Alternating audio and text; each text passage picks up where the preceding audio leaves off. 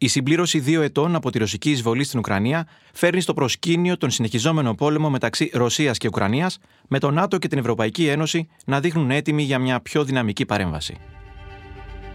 Ακούτε το βήμα σήμερα. Είμαι ο Γιάννης Διαμαντής και είναι 5η 29 Φεβρουαρίου. Η Τάνια Μποζανίνου, αρχισυντάκτρια στο βήμα της Κυριακής και ειδική επί της εξωτερικής ειδησιογραφία, είναι μαζί μας για να μας εξηγήσει όσα συμβαίνουν. Τάνια, σε ευχαριστούμε πολύ που είσαι εδώ. Χαίρομαι που είμαι μαζί σας. Ο Εμμανουέλ Μακρόν υποδέχεται στο Ελιζέ ξένους ηγέτες για να συζητήσουν την επιπλέον βοήθεια προς την Ουκρανία. Ο Γάλλος πρόεδρος ξεκαθάρισε πως η βοήθεια προς την Ουκρανία είναι θέμα ασφάλειας για όλους. Ο πόλεμος μεταξύ Ρωσίας και Ουκρανίας δεν είχε σταματήσει καθόλου, όμως εδώ και λίγα 24 ώρα έχει ξαναγίνει ένα από τα βασικότερα θέματα της επικαιρότητας. Τι ακριβώς έχει συμβεί; Όλα ξεκίνησαν με μια διάσκεψη Ευρωπαίων αρχηγών κρατών που διοργάνωσε ο Γάλλος πρόεδρος Εμμανουέλ Μακρόν στο Παρίσι τη Δευτέρα το απόγευμα και το καινούριο με αυτή τη διάσκεψη το οποίο την ξεχωρίζει από μία ακόμη συνάντηση κορυφής για την Ουκρανία είναι ότι για πρώτη φορά έγινε παραδεκτή δημοσίως η πιθανότητα να στείλουν οι Ευρωπαίοι στρατό στην Ουκρανία να πολεμήσουν στο πλευρό των Ουκρανών. Συζητήσαμε τα πάντα ευθέως και ελεύθερα απόψε. Δεν υπήρξε συμφωνία στο ζήτημα αποστολής χερσαίων στρατευμάτων, αλλά τίποτα δεν μπορεί να αποκλειστεί. Θα κάνουμε ό,τι είναι απαραίτητο για να διασφαλίσουμε ότι η Ρωσία δεν μπορεί να κερδίσει αυτό τον πόλεμο. Εμμανουέλ Μακρόν, πρόεδρος Γαλλίας. Οι πρώτες αντιδράσεις από τα κράτη-μέλη απέναντι σε αυτή τη σκέψη ποιες είναι; Είναι πολύ μεικτές.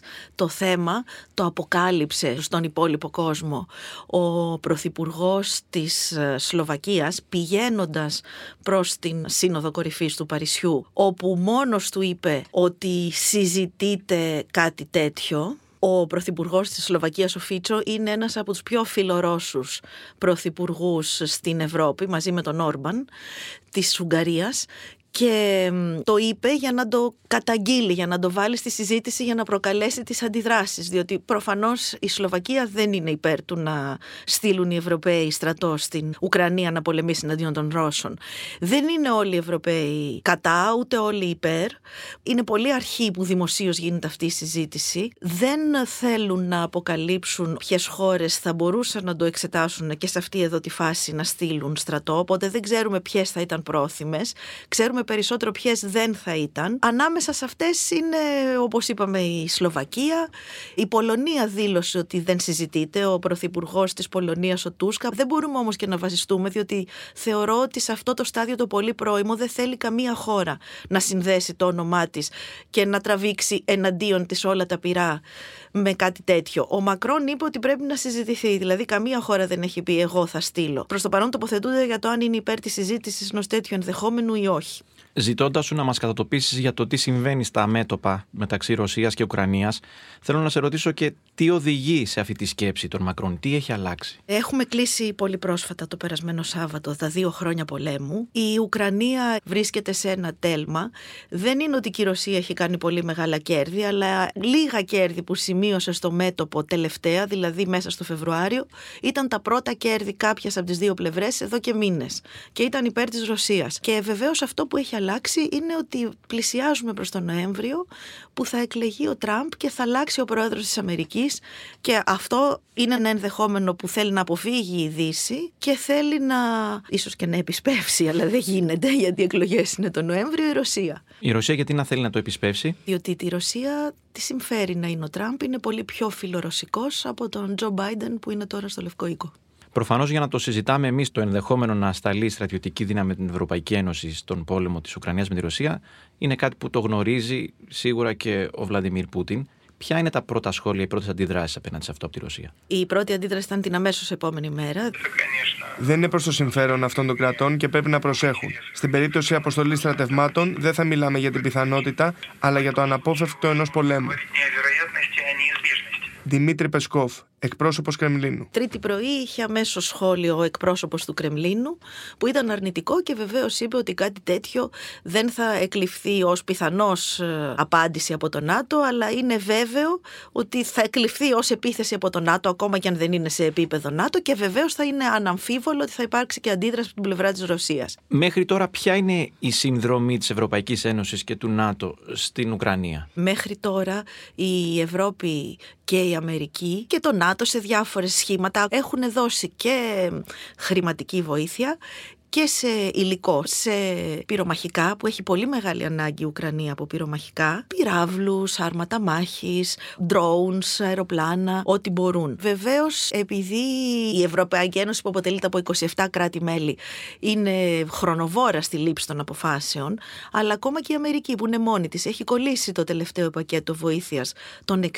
δισεκατομμυρίων δολαρίων γιατί δεν το ψηφίζει η Βουλή των Αντιπροσώπων ενώ το έχει ψηφίσει η Ρουσία. Η δημοκρατικές χώρες δυστυχώς έχουν πολύ πιο χρονοβόρες διαδικασίες και αν κάποιος έχει αντίρρηση κολλάνε όλες οι διαδικασίες ενώ αντίθετα ο Πούτιν έχει μετατρέψει τη δική του βιομηχανία σε παραγωγή πυρομαχικών και έχει και τη συνδρομή άλλων χωρών όπως ας πούμε τη Βόρεια Κορέα που και αυτή αρχίζει και παράγει φουλ όπλα και πυρομαχικά και τα δίνει στη Ρωσία με αντάλλαγμα τρόφιμα. Τι ακριβώς ζητά ως περαιτέρω βοήθεια η Ουκρανία και ο Ζελένσκι; Η Ουκρανία ζητά τα πάντα, διότι αυτή τη στιγμή είναι σε μια κατάσταση στριμωγμένη. Δεν έχει πάρει αυτά που τις έχουν υποσχεθεί οι Ευρωπαίοι, δηλαδή τις είχαν υποσχεθεί έναν αριθμό οβίδων μέχρι το τέλος Μαρτίου και έχουν παραδώσει το 1 τρίτο. Είναι βέβαιο ότι δεν θα προλάβουν τις προθεσμίες. Δεν είναι ότι δεν θέλουν, είναι ότι και η παραγωγή θέλει ορισμένο χρόνο για να καλύψει την πολύ μεγάλη χρήση που γίνεται λόγω των πολέμων σε πυρομαχικά. Η Ουκρανία επίσης πάντα θεωρούσε ότι αν από την αρχή είχε μια βοήθεια πιο στιβαρή και λιγότερο φοβική από τη Δύση θα τα είχε πάει καλύτερα στο μέτωπο. Η Δύση πάντα έχει το φόβο μην προκαλέσει έναν παγκόσμιο πόλεμο και γίνει πια ο πόλεμος αντί να είναι Ουκρανία-Ρωσία, γίνει Ρωσία-ΝΑΤΟ. Όλα δηλαδή αυτά τα βήματα που έχει κάνει μέχρι τώρα, ακόμα και την αποστολή πυρομαχικών ή αεροπλάνων, πάντα υπήρχε μια αντίρρηση, πάντα το συζητούσαμε και πάντα μετά καταλήγαμε στο να τη δώσουμε τη βοήθεια, αλλά πάντα λίγο πιο αργά από όσο θα τη χρειαζόταν η Ουκρανία. Μοχλός πίεσης προς τη Δύση, είτε από την ίδια την Ουκρανία με κάποιες αποφάσεις που ενδεχομένως πάρει, είτε από τα γεγονότα, εάν ενδεχομένως χαθεί ο πόλεμος και κερδιθεί από την Ρωσία. Υπάρχει. Η ίδια η πιθανότητα να ιτηθεί η Ουκρανία στον πόλεμο είναι ο κυριότερος μοχλός πίεσης της Ευρώπης κυρίως, διότι υπάρχουν πολλά ευρωπαϊκά κράτη, ιδίως αυτά που είναι πιο κοντά προς την Ουκρανία και προς τη Ρωσία, που θεωρούν ότι αν η Ρωσία πετύχει το σκοπό της, δηλαδή κερδίσει τον πόλεμο στην Ουκρανία, τίποτα δεν θα τη σταματήσει στο μέλλον να το επαναλάβει και με ένα άλλο κράτος και μετά με ένα άλλο.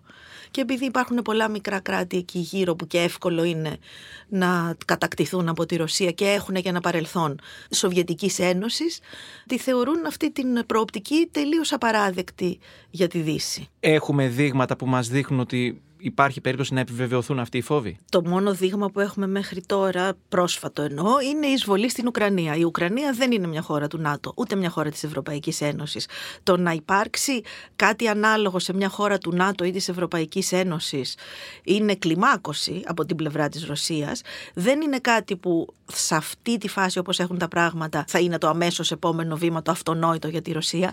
Αλλά δεν ξέρουμε πώς μπορούν να έρθουν τα πράγματα. Αν εκλεγεί ο Τραμπ, το ΝΑΤΟ θα έχει σε δύο χρόνια χρόνια την ίδια ισχύ που έχει και τώρα ή οι Αμερικανοί θα είναι λίγο αδιάφοροι προς το ΝΑΤΟ άρα η επίθεση σε μια χώρα μέλος του ΝΑΤΟ δεν θα συνεπάγεται αναγκαστικά και όλη την αντίδραση που θα υπάρχει τώρα. Δεν το ξέρουμε. Το μόνο που ξέρουμε είναι ότι αυτό είναι μια ευκαιρία για αυτή την περίφημη ευρωπαϊκή άμυνα που ποτέ της δεν παίρνει μπρος. Ίσως και αυτό να είναι το πρώτο πρώτο στάδιο που αρχίζει και αυτή η ευρωπαϊκή άμυνα που δεν θα έχει ανάγκη την αμερικανική να παίρνει κάποιο είδους μορφή. Με το δεδομένο όμως ότι υπάρχει ήδη καθυστέρηση σε όσα έχει υποσχεθεί η Ευρωπαϊκή Ένωση, πόσο άμεσα μπορεί να συμβεί κάτι τέτοιο, μια πιο ενεργή παρέμβαση της Ευρωπαϊκής Ένωσης στον πόλεμο; Οι Ευρωπαίοι συμφώνησαν και άλλα πράγματα τη Δευτέρα στο Παρίσι, δηλαδή πέρα από το ότι έριξαν τη συζήτηση στο τραπέζι για τις χερσαίες δυνάμεις της Ευρωπαϊκής στην Ουκρανία, υπάρχουν και άλλα πράγματα που τα αποφάσισαν. Α πούμε, τη συμμετοχή ευρωπαϊκών εταιριών στην παραγωγή όπλων μέσα στην Ουκρανία. Η Ουκρανία αναγκάστηκε να αλλάξει την βιομηχανική παραγωγή της και να τη στρέψει να την κάνει πολεμική μέσα σε αυτά τα δύο χρόνια. Και τώρα οι Ευρωπαίοι αποφάσισαν ότι θα πάνε και αυτοί να συμμετάσχουν με χρηματοδότηση υλικά, ώστε να επισπευστεί και να ενισχυθεί και η παραγωγή εντός της Ουκρανίας. Αυτό είναι ένα πράγμα. Ένα άλλο είναι ότι επέσπευσαν ορισμένες χώρες μεμονωμένες που μπορεί να διαθέτουν είδη πυρομαχικών και όπλων που τα χρειάζεται η Ουκρανία, πήραν την απόφαση να τα στείλουν πιο γρήγορα. Πάντως δεν μπορούμε να τα επισπεύσουμε και πάρα πολύ, γιατί αυτά αφορούν αριθμούς που καταναλώνονται, τα πυρομαχικά καταναλώνονται πολύ εύκολα, πολύ γρήγορα και άμα δεν στηθεί η παραγωγή για να αναπληρώνονται αμέσως, προφανώς υπάρχει μια καθυστέρηση. Τάνια Μποζανίνου, σε ευχαριστούμε πολύ. Κι εγώ. Αυτά για σήμερα. Είμαι ο Γιάννης Διαμαντής, ξανά μαζί σας αύριο. Αν θέλετε, μπορείτε να μας αξιολογήσετε στα Apple Podcast και το Spotify, να μας ακολουθήσετε και να πατήσετε το κουδουνάκι για να σας έρχεται ειδοποίηση και να μην χάνετε έτσι κανένα μας επεισόδιο. Ακούσατε το Βήμα Σήμερα. Δημοσιογραφική επιμέλεια Έλενα Κούση. Δημοσιογραφική παραγωγή Σωτηρία Δημητρίου Κατιάνα Καλιγέρου. Ηχοληψία και τεχνική επεξεργασία ήχου Ηλέκτρα Σιθιανάκη Στέλιος Τρενταφύλου. Το Βήμα Σήμερα. Εξηγούμε τις ειδήσεις.